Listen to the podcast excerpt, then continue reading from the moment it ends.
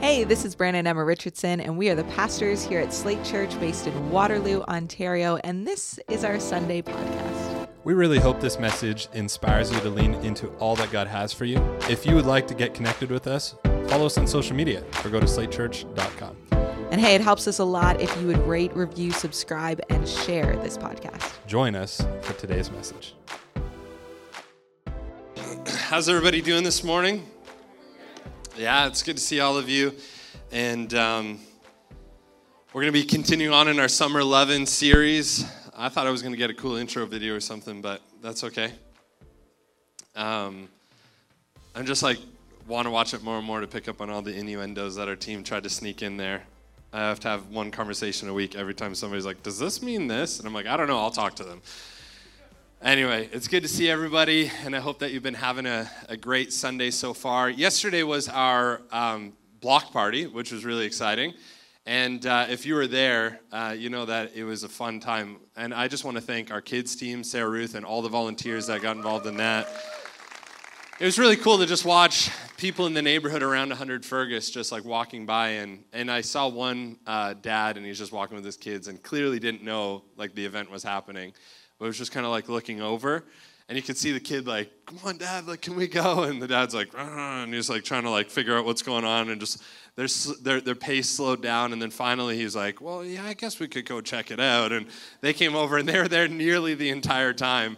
And uh, i was just trying to like pretend like i didn't see what you know the whole debate and everything else but they were having a great time and so i mean it was a win i think for just us as family. Any families in the church appreciative of our families team?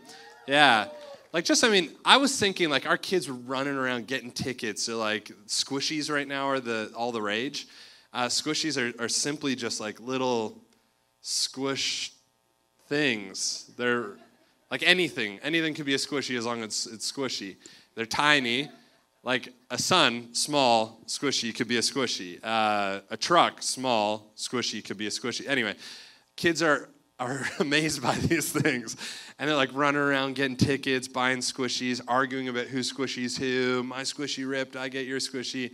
And at the end of the day, I just kept thinking, like, man, our kids are blessed to grow up in a church that focuses on them, uh, not only wants them to have fun, but disciples them. Like, right now, our kids are learning phenomenal things about their faith. And, and so I'm just really thankful for our kids' ministry and, and everything that they do. Okay, we're jumping into um, a series, or, sorry, we're jumping into the, the middle of a series called Summer Lovin'.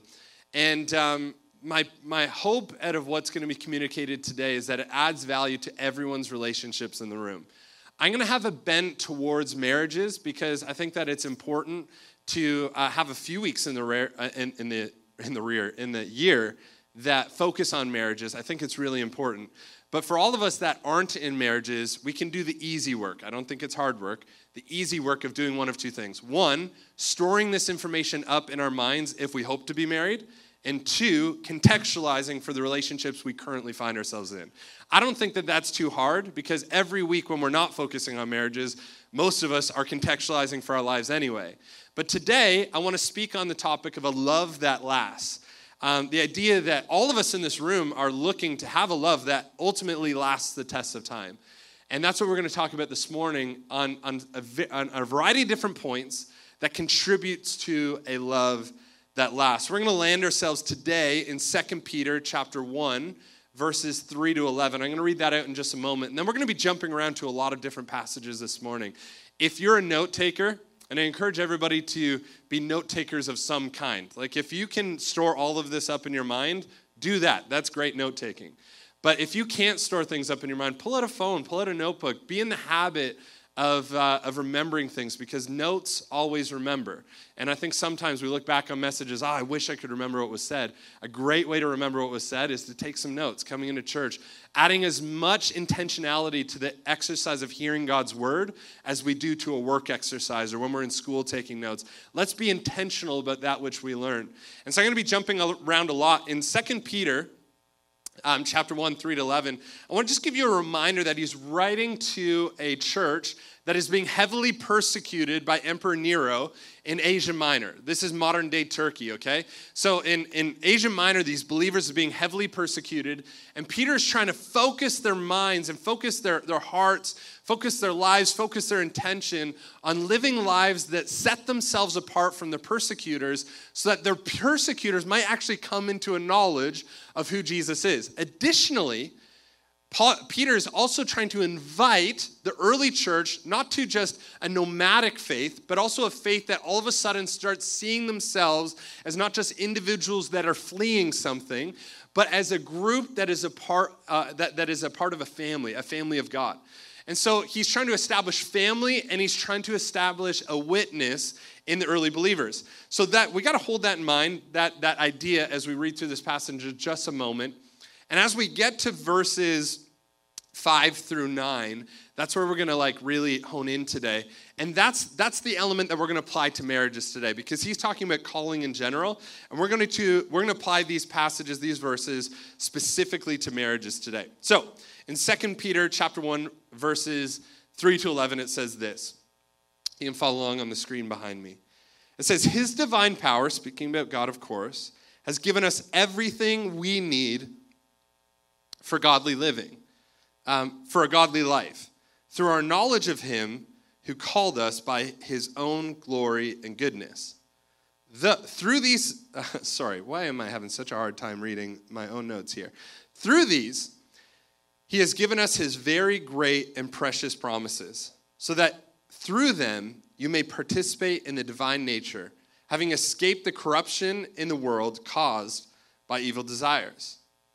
For this very reason, make every effort to add to your faith goodness, and this is where we're going to land today, and to goodness, knowledge, and to knowledge, self control, and to self control, perseverance, and to pers- perseverance, godliness, and to godliness, mutual affection, and to mutual affection, love.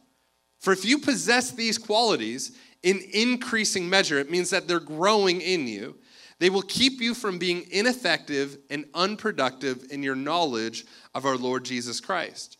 But whoever does not have them is nearsighted and blind, forgetting that they have been cleansed from their past sins. Therefore, my brothers and sisters, make every effort to confirm your calling and election. For if you do these things, you will never stumble, and you will receive a rich welcome into the eternal kingdom of our Lord and Savior, Jesus Christ. Come on. We're going to pray today, and if you're sitting beside your spouse or your significant other, why don't you just grab their hand as we begin to pray a blessing over uh, even what we're going to hear today, that it would actually not just um, be some words that we hear, but something that we can put into practice um, in, in our marriages and in our relationships today. God, we just thank you for your word this morning. We thank you that it reminds us of uh, what it looks like to live a godly life, a life in, in full view of those around us that would actually direct others unto you a life, Father, that draws us closer into community. Father, I pray today as, as we hear these words, whether we are. Um, whether we are married or not, that God, these words would be a blessing to our souls today. And That ultimately, as we leave this place, that we would feel built up um, in, in, in our faith and, and in, our, in our relationships and what the possibility that they could be in you. So we pray this in Jesus' name. And everybody said, Amen. Man, over the past two weeks, I've had you take your spouse's hand twice. And for some of us, that's the only time we've held our spouse's hand this month. And I just think that maybe a, a starting place for all of us is to hand, uh, hold our, our, the hands of our spouses just a little bit more. Um, what I want to do today is actually want to just break down these seven points that Peter talks to us today. I want to break down goodness, knowledge, self control, perseverance, godliness, mutual affection, love, uh, and how they apply to our marriages. And how am I going to do this in about 20, 25 minutes? I don't know. Uh, this might just, this message might make, it, make the next service late once again. Uh, that might be the end result of this is that we start the next service late again. Uh, the end result of this is my, we might get through two or three. But as we jump into this, I, I hope that you'll take hold of this passage and understand how it applies to your life. The first thing I want to touch on is that this passage is specifically dealing with calling and this word election. I'm not going to get into election too much today because that is a whole topic unto itself. We could do a whole series on election. Um, but we're going to talk about this idea of calling and, and why this um, the application of this passage applies even to marriages. here's the thing that we have to understand about marriages and it, what it has to do with calling.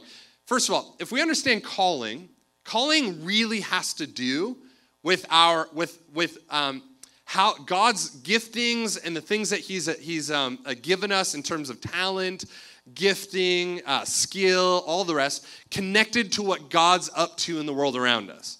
Now, God's up to a lot of different things in the world around us. He's not just up to things within His church, but He's up to things outside of the church. He's up to things in the marketplace. He's up to things in politics. He's up to things in relationships. He's up to things in a, in a various, a variety of different areas.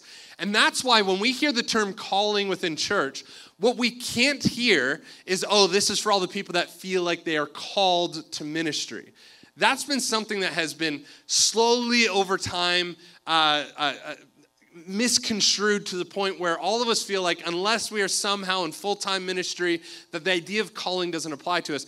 Calling is taking all that gifting that god has done to us and applying it to the things that god's up to in our workplaces in our families and in the places that we find ourselves in. And so calling is, is quite simple. Take all that god's given you in the place you find yourself and live it out in such a way that people glorify god in heaven I think, I don't know about you, but that can be applied to every area of my life, both to the areas that really are for me, full time ministry, but also when I'm playing baseball and when I'm with friends and all the rest. It can be applied to anything. And therefore, it can also be applied to our marriages. What does it look like to take all that God has given us and applying it to give God glory even in our relationships and our marriages? Now, here's a quick note on marriage that will make a lot of us uncomfortable. You have the Sadducees that come to Jesus and they're like, um, uh, every time I say the word Sadducees, I always think of the, the that, that, term like they're Sadducees, they're sad, you see. Uh, I think that was that from like uh, Veggie Tales. I don't know where I got that from, but they were. They were a sad group of people, and they come to Jesus. They're trying to they're trying to like um, catch him and like, hey, uh, you know, Jesus. There's this woman who is married. Her husband died. He had six, seven brothers. Um, all of them started to die, but they got married to her because that's what they were supposed to do in their culture.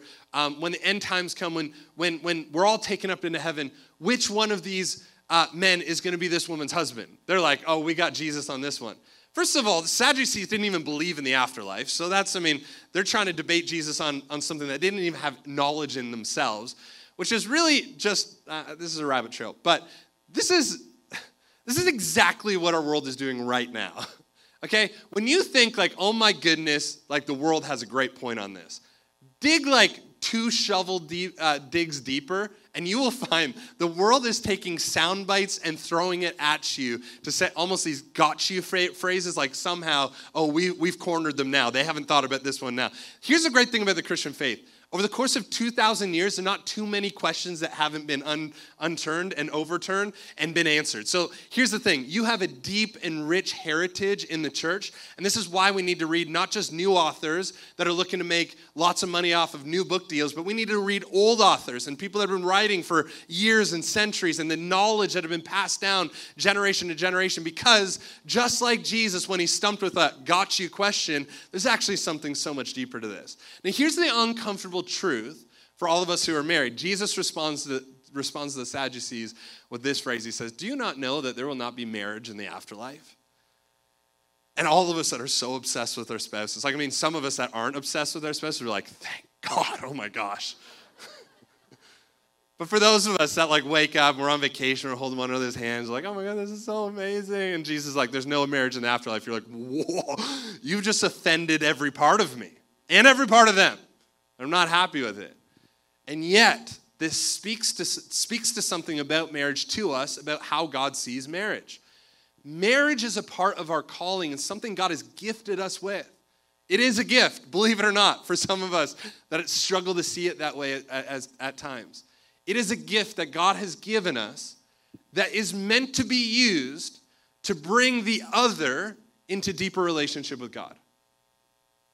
Remember, we touched on this last week.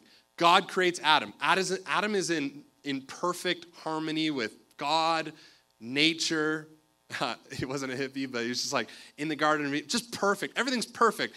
This is this is the for the the uber Christian. This is like this is what the what we all want. Like perfect harmony, no sin, nothing uh, uh, pulling us away from God, nothing, nothing uh, vying for our attention or our desires. This is the environment that Adam finds himself in. And yet, God looks down at Adam and he says, It is not good for man to be alone. And for my uber spiritual brother or sister that says, No, no, all you need is God and prayer and to be in your prayer class, that's all you need. God looks down in that very environment and says, No, no, no, no, no. It's not good for Adam to be alone. And he creates Eve for Adam. What a beautiful gift.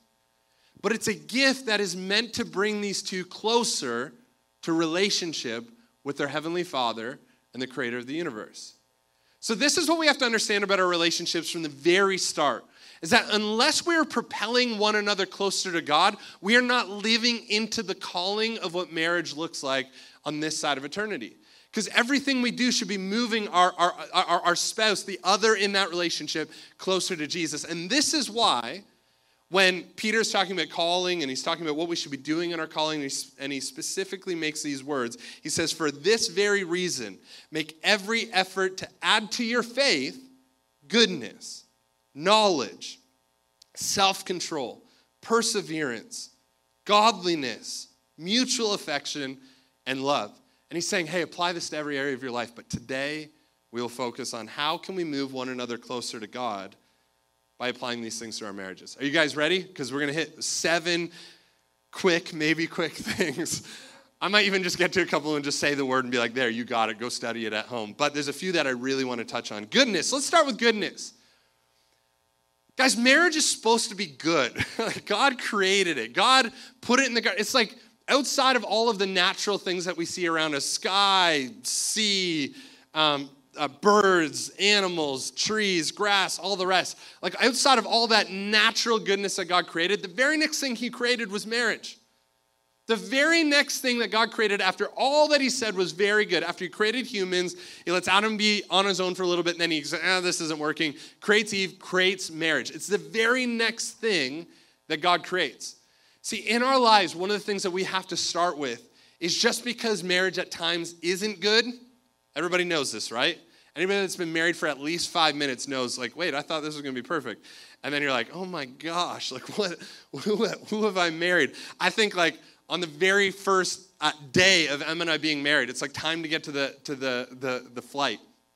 And she's like, oh my gosh, I thought that, like, Brandon's inability to show up on time was going to leave him when we got married and all of a sudden we're running at we actually weren't but like just like like you wake up next to the person that was sinful the next day after you're married the same way that they were the day before they got married.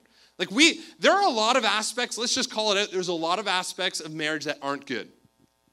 Aren't good. It's just like arguing. I mean the other day um, one of the kids either kenzie or thea they, they, they said to um, em and i they're like stop arguing and this is the frustrating thing, okay? Is that Em and I weren't even arguing. I was like, what do we sound like normally? Like, this is embarrassing. What do you mean? We're not even arguing in this moment. There's a lot of things that we look at it and we get into it. like, man, this is frustrating. One of our one, one of the partners in the relationship looks at finances differently. You're like, I wish that you would just spend a dime, and the other's like, I wish that you would leave a dime in the bank account. Like, what is going on? There's so many aspects, but the place that we have to start is that God created marriage to be good. So when our relationships and our marriages feel like they are out of the goodness equation, the question is that the doubts that shouldn't arise within our souls is, oh, this must mean that marriage is not good. Maybe, maybe the world's right on this one. Maybe that marriages can't last. Maybe this is just for the select few. Maybe this is just for my grandparents' generation. No, the question that we have to ask ourselves is, how do I get back into alignment with, with God's goodness? It's not a question of whether or not God intended it to be good. It's often a question of whether or not we are carrying ourselves with the type of integrity that makes it good. This is something that my friend Robin Waller has to say about making discipleships and living in relationship with one another. He said the largest churches in the world may reach a few tens of thousands of people at a time. Rocket like growth may include adding a few thousand attendants in a year. It is tempting to be impressed by these metrics, but they pale in comparison to the impact of multiplication. Historically, the most influential movements of the church have always been built around mobilizing ordinary saints to multiply the goodness of Jesus to those who have never heard his name. Some of the most impactful people in my life are couples that stood the test of time and multiplied the goodness of Jesus to those all around them and drew me and, and my family and those around us into greater awareness of the goodness of God. We've been spending a lot of time with the Clomfuses, uh, Matthias, and, and um, this is when you're like, why did I bring up names? Because you're like, yo, a lot of time writing Claudia. I was like, well, don't blank on her name now. Matthias and Claudia. And man, Emma and I have been spending some time with them just because we've been just like gleaning so much goodness from their relationship. And I think the Clomfuses would be the first people to tell you, they're a part of our church for those of you that aren't aware of who they are. But they're the first people that tell you that they've been through some rocky patches. There hasn't been, it hasn't always been good. There's been some really, really hard moments. And I'll leave all those if you want to go question on them, just like give them, the, give them a quiz on, on like, oh, tell us about all the bad parts of your marriage. I'm sure they'll be, they just want, would love to hear from 100 people today. Um, but one thing that we admire about this couple is that when we sit with them, the goodness of God that they've stored up in their life, that they've pursued in their life, continues to exude from them to the point where our family is getting better by just being near them. That's the purpose of our marriages. It's not that we would look good to the people around us. We are so fickle when it comes to our relationships. Some of us would be more satisfied with people on Instagram thinking that we are good than people being discipled because we actually have real goodness happening in our relationship that multiplies it amongst Jesus' followers. And one of the things that I love about getting around healthy couples is that you immediately start to get healthier, or it starts to highlight the things that you need to work on in your life. By pursuing goodness in our relationships, it's not just a benefit to me and myself and our family unit that we seclude from the rest of the world. It begins to be something that multiplies outwardly, and all of a sudden, disciples are made through the example that we set in relationships. I don't know about you, but pursuing goodness in my marriage is worth making disciples on the other side of it.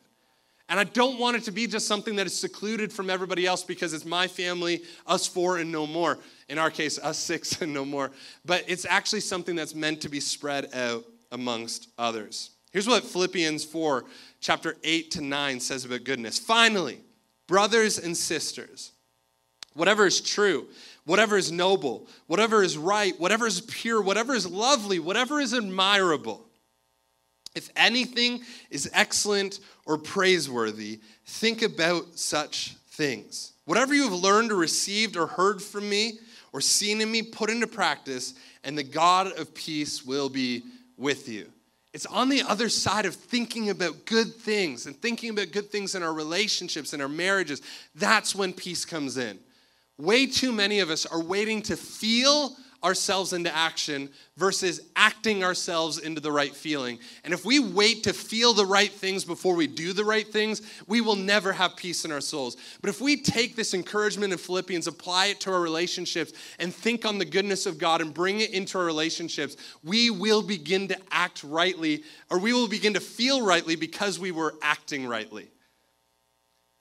When I look at my own life, the reality is, is that I often don't think about whatever is right and pure and noble and true and lovely and admirable. Like, how much of our thought life in our relationships, our marriages, or even just our personal lives are actually like littered with the opposite? And sometimes I'll use like, well, you know, this is this is just, I just have a bad mental health day, or I grew up with a mental thing, and so that and, and that's that's true. For you, those of you that don't know my story, like I, I struggled growing up with with uh, with some really big mental stuff, but but we can't blame anything. Like like me, here's what sometimes my days look like. I wake up, and if I was to pray before I started my day, and this is something I try to do, and I do it very rarely, unfortunately, but it's something I, I, it's a new practice I'm trying to do more and more, which is I take my calendar, and when I jump into the shower, too much information, I, I, I, look over my calendar before I jump in the shower, and then while I'm in the shower, I just try to pray through every element of my day. God, could you be a part of this meeting? Oh, God, I got to meet up with Nate again. Please help me in that meeting with Nate. He's going to show me how much I need to grow in Christ because he's so wonderful. And I just always feel, you guys thought it was Nate, but it's really me. Um, but you go through all of these different things, and, and I'm trying to pray through these things. But guess what happens on a normal day? I'll wake up kind of nervous about the day because there's a lot of big things I have going on. So rather than turning to God, I turn to my phone And rather than turning to God, what starts to happen is I start to get more worried about the things that are going on in my day. In fact, the feeling of stress gets me before I even open up my eyes. I know I want to stay in bed because of the stress of the day. I don't even know what the stress of the day is going to hold. I just feel the stress of the day. And what that results in my life is I start walking around my house and I walk around my house looking for issues everywhere. I go, well, that floor is starting to slope and that crack, was that there when we moved in or is that new? And I look into my backyard, I'm like, man, we still haven't done that, and I still need to weed that, and I start piling on all this stuff, and then somebody tells me one negative thing that's happening in the church community, and I go, oh man, like I wish that that wasn't happening. And guess what ends up at the end of my day? I don't end up as a person of peace, I end up as a person of misery. And guess what people of misery do? They don't add goodness and joy to their marriages, to their families to the relationships. Because everywhere you go, this dark cloud is surrounding around you. And this is why God says, in order to get goodness in relationships, we got to add goodness to our minds. And we got to do it frequently. And we got to do it at the start of our day. And we got to be disciplined in it. Otherwise, why do we expect anything else to result from the life that we're living? Man, I wish I could you know what? Maybe what we'll do sometime is we'll actually just like break this down into a series and do a seven week series on each of these topics. Because I think I could probably just go on that one. But I got six more. Ready for the next one? Knowledge. What does knowledge have to do with a good marriage or a good relationship? Well, the way that the word knowledge is uh, used within this particular um, this particular uh, instance is knowledge of God, our, our knowledge of who God is in our relationships. Now, how does knowledge of who God is impact our marriages? Well, in so many different ways. But I like the way that Francis Chan puts this. He says, though we primarily think of the Bible as something we read in order to gain knowledge, we actually have it backward. The Bible reads us, it penetrates to our core and exposes who we really are. I was expecting more of a reaction from that one. Come on, Brian. This is like that's a good word. Think so many times, like, it's easy, and I've seen this. I mean, I see it in our church sometimes. It bothers me. I tend to avoid these type of people. But the people that are like, oh, they, they're just, they, they're proud of the knowledge they have about Scripture. There can't, there, there can't be more of an oxymoron in the Christian faith than being proud about the things you know about God. What an, what an odd thing to carry around and to hold above other people as you try to be in relationship with them. You ever try to be in relationship with somebody that's always right about God? That's not a relationship that you hold very closely. The reason that we want to be filled up with knowledge is not that we would be puffed up with knowledge, as Paul says elsewhere in Corinthians, but that it's we might actually live out of a deep awareness of our faults in comparison to this glorious God. What that results in, hopefully, in our lives is not shame and doubt and guilt and all the things that come for those that don't know Christ but it's actually should result in, in thankfulness and gratitude and a feeling of mercy in the light that God actually paid a price for the chasm that exists between the way we live and who God really is. That's the beauty of living in relationship with God. Eugene Peterson, um, uh, and of course, Eugene Peterson wrote an entire translation of scripture called The Message. And it's just a great way to read scripture within language that actually makes sense to our, the modern day listener. It's not great to study from because it's a paraphrase, but it's a great um, uh, uh, translation of the Bible to go to to just get scripture into you in a natural way. And so he, I mean, he's an, definitely an authority or was an authority on scripture before he passed. And, and uh, he has this to say about the biblical definition of knowledge. He says, Knowledge wasn't just storing up information in a mental warehouse. It was the disciplined practice of thinking, imagining, formulating, and testing for the truth. Here's the reality all around us right now, marriage and the way in which God has instituted it is, is under attack. And I don't think it's under attack from like some spooky like agenda that's out there. I just think it's the principalities of darkness. And, and that's another rabbit trail I wish I could go down today. Is there's not like, just so you're aware, there's not like these back rooms. Well, there might be a couple of them, but there's there's generally not back rooms where people are conspiring against your life. Like the 20 richest people have a meeting on this island every year, and you can't believe they planned what happened last week on this day, and it will revolutionize your life once you know this. That's not how it works.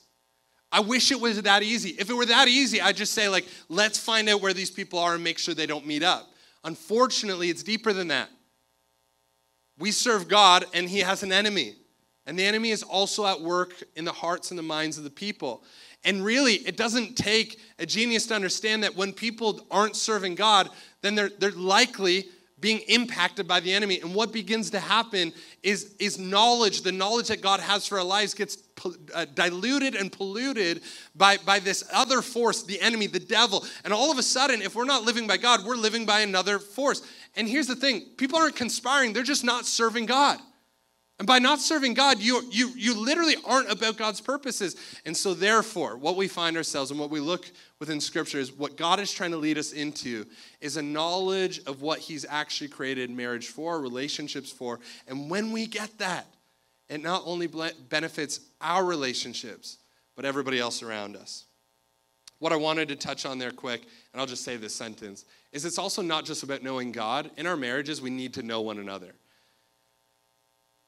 it, it is really easy to just think like, well, I've been, I've been with this person for 30 years. I know who they are. Oh, do you? Is that why you still argue about that thing that it's like I, I remember posting a, a, few months ago. I was like, new tube of toothpaste, only one day till Civil War breaks out.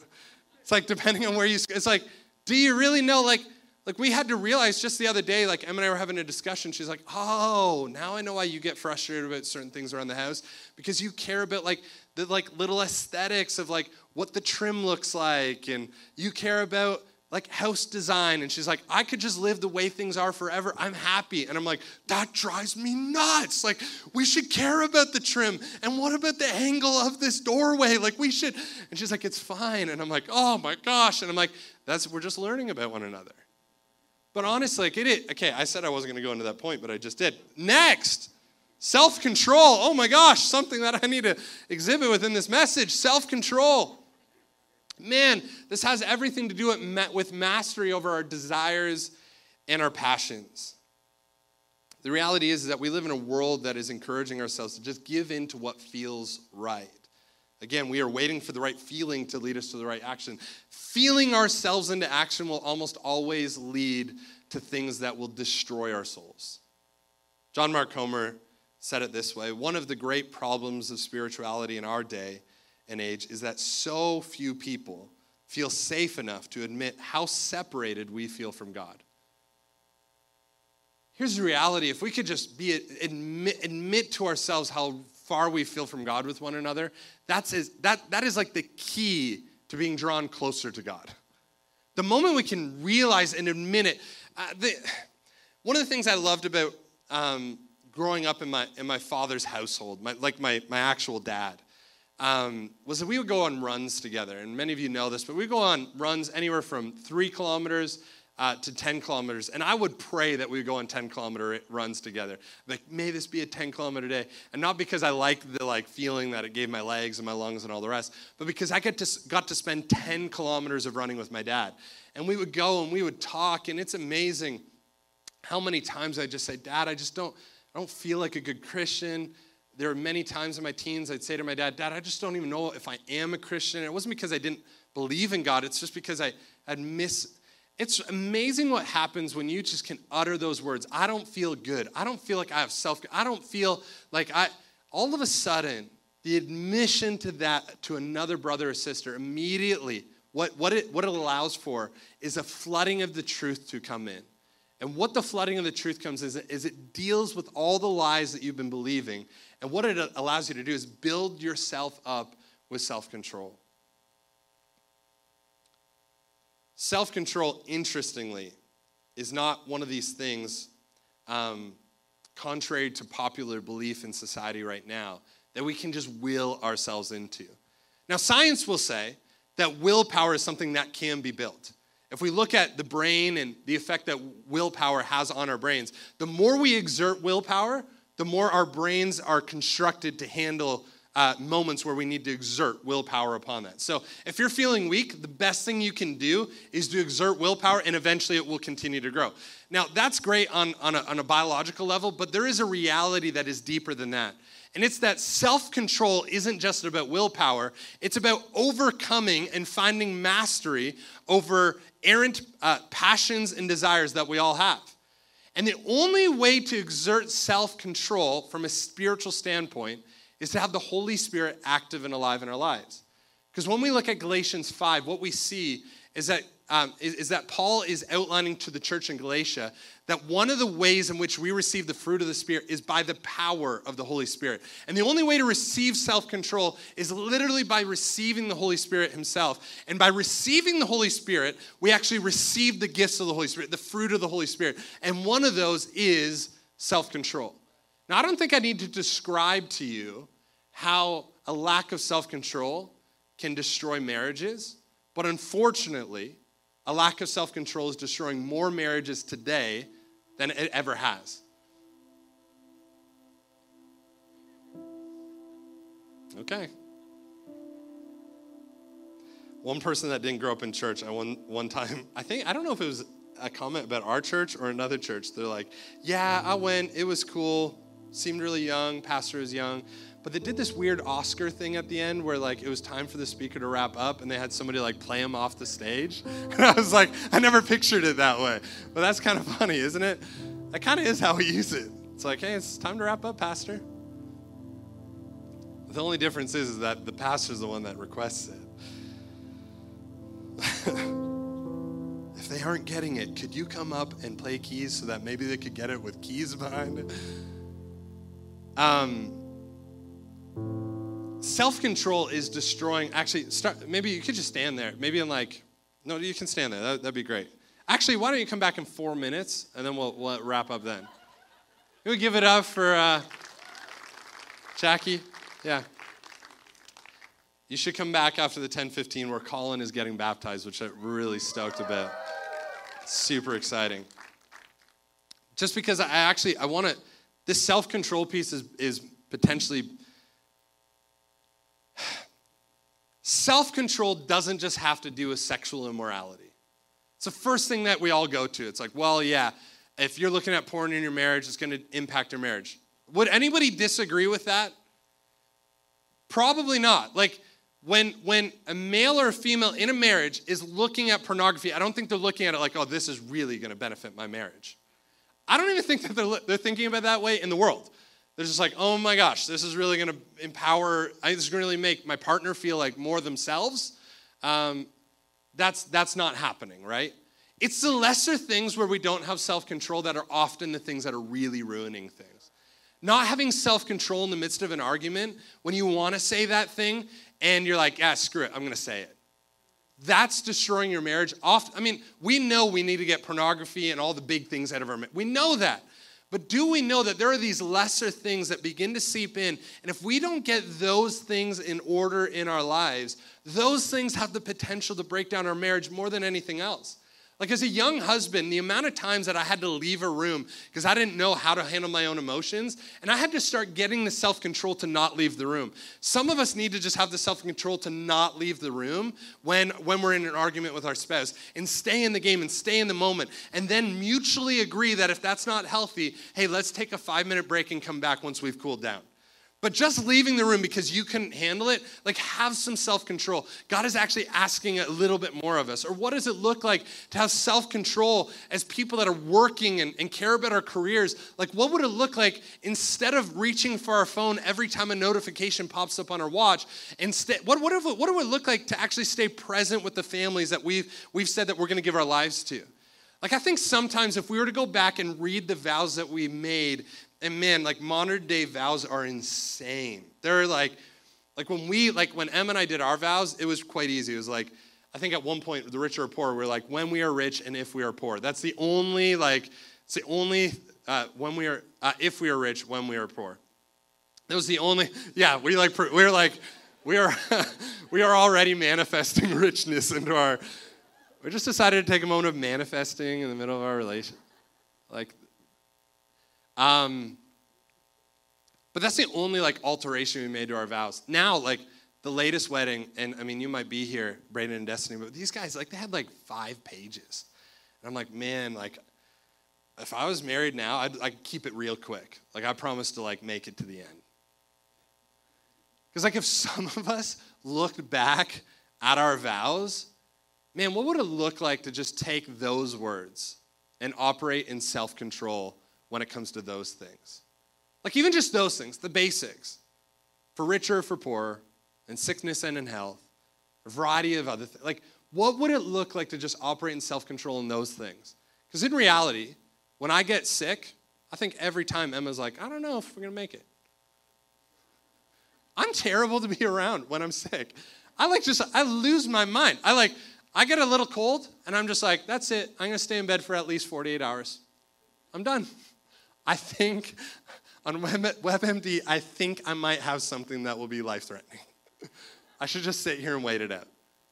But man, it's like when our partner is hangry, when they're sick, when they're going through things, when they're struggling with other relationships, friendships outside of the marriage, do we have the self control to walk with them and not just interject our feelings every single step of the way?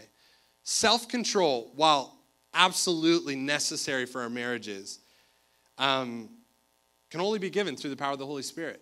And we have to understand that if we're trying to go about our marriages just in our own strength, that's probably why we're struggling. We need God's power to walk with us through every single moment so that we can be built up in all that God has called us to. I'm not going to get through all these, but that's okay. I'm going to try. Uh, Jackie, you can come back up. She's like, I don't want to have that happen again. She's literally waiting, like, am I? Perseverance. I mean, this is the goal. Everybody looks at a couple that's been married for 60, 60 years, that's pretty, that's pretty long. 40, 50, 60 years, and they go, man, that's, that's the goal. You know, that's, uh, that's the goal. And in reality, the only way that you get there is by every day choosing one another. It's not just choosing each other once, but it's actually choosing each other every step of the way. And so on the first day of marriage, you, you choose the other person. And Emma will often say this on the first day of marriage, you choose one another. And every day after that, you love your choice. And I think for a lot of us, it's hard to love that choice because life happens and it looks like, well, maybe, maybe it doesn't, maybe it doesn't uh, matter that much, or, you know, maybe we can get so many influencing thoughts into our minds. And the reality is, we have to love our choice day by day. This person isn't perfect. And if you're on the other side of the marriage, you'd be struggling with the same thoughts in reverse. This is why Paul writes to Timothy and he says, For physical training is of some value but godliness, I skipped down. This is what this is what I wanted to read um, from Hebrews. Therefore, since we are surrounded by such a great cloud of witnesses, let us throw off everything that hinders and the sin that so easily entangles, and let us run with perseverance the race marked out for us. The beautiful thing about perseverance is that we're not just exhibiting it ourselves, but this verse in Hebrews is giving us the imagery that all of these people, these great heroes of the faith that have gone before us, are literally cheering us on in the race towards purity. They understand, like all these, all these great heroes of the faith that are watching us just go, they're cheering us on because they know what it, what it's like to add perseverance to our life. It's not easy. That's why the call is to persevere. That's why the call is to endure. That's the why the call is to add these things to our life because it's not easy. It's not something that the world exhibits, but it's something that the church and marriages in the church can exhibit for those outside of the church of what it looks like for Christ to love the church, to hold fast to one another even when it's difficult.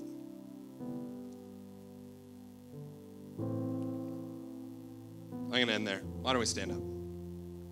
I think what I'm probably going to do is I'm probably going to give the next three to Jared to just, he'll just have notes that I'll give him. He'll touch on those next week. Every, every service will get like a different amount of words next week. the next service will get two, this service will get three. Hey, the thing that I want you to take away, because there's so much more that we could say about each of these things, is this is that marriage is hard, relationships are hard, but it's worth it because God is using those very things to shine a light to all of those around us. For those of us that feel too broken, maybe there's been some big things that have happened in our relationship or our marriage. We go, man, I, I just feel a lot of guilt or shame around that. The great thing about Scripture is that it it actually it recognizes those things alongside the life that God is calling us to. Saying that this is the standard. If we can all reach this standard and set a light, that's amazing.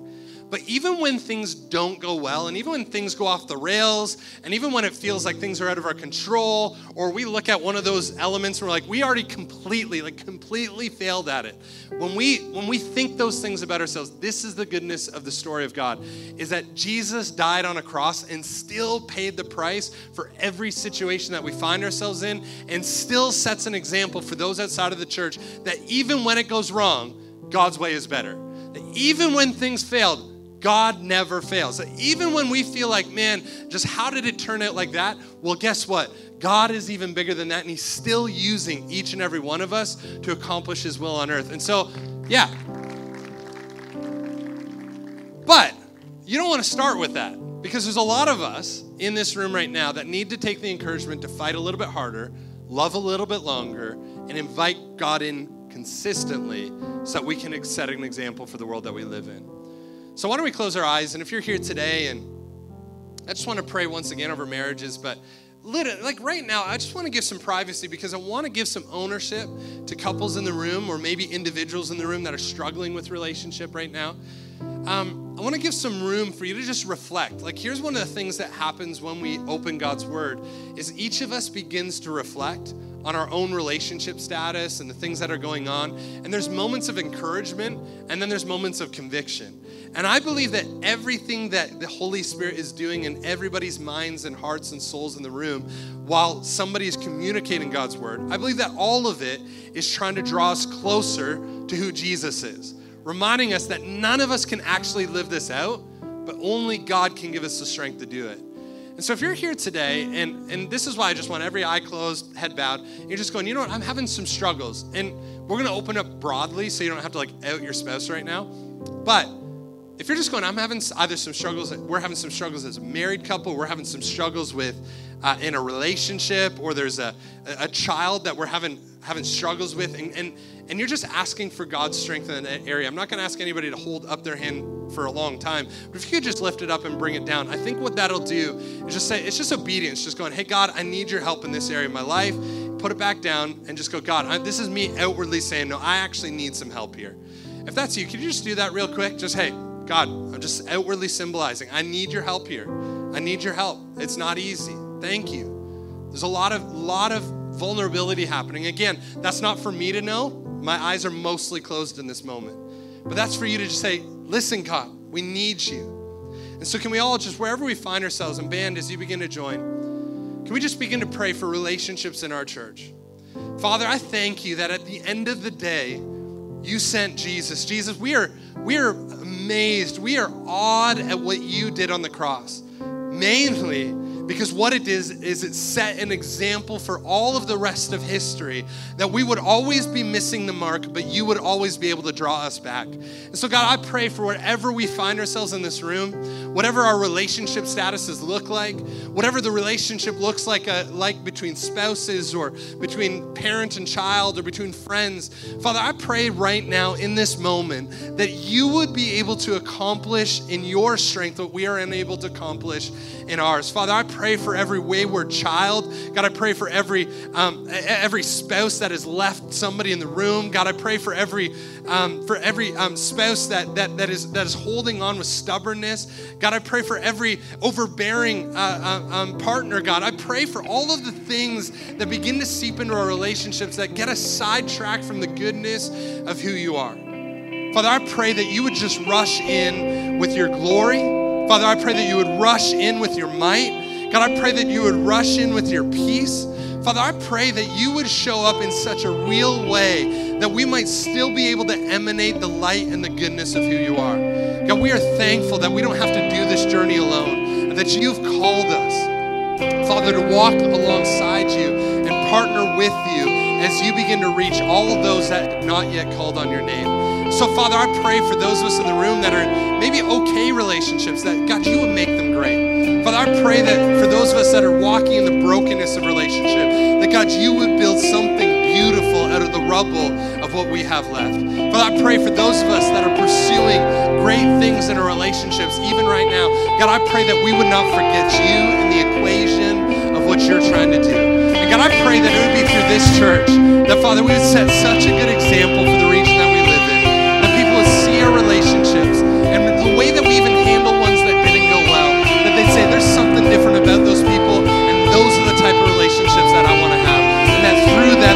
actually glorify your name in heaven. Father, we pray this in the mighty name of Jesus. And everybody said,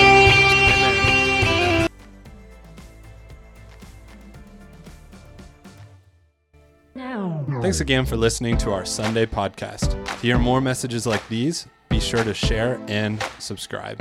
We're thankful for all that God is doing in our church right now. We would love to have you be a part of what is going on. You can connect with us by filling out a Connect card online at slatechurch.com. And hey, stay tuned for more content coming soon.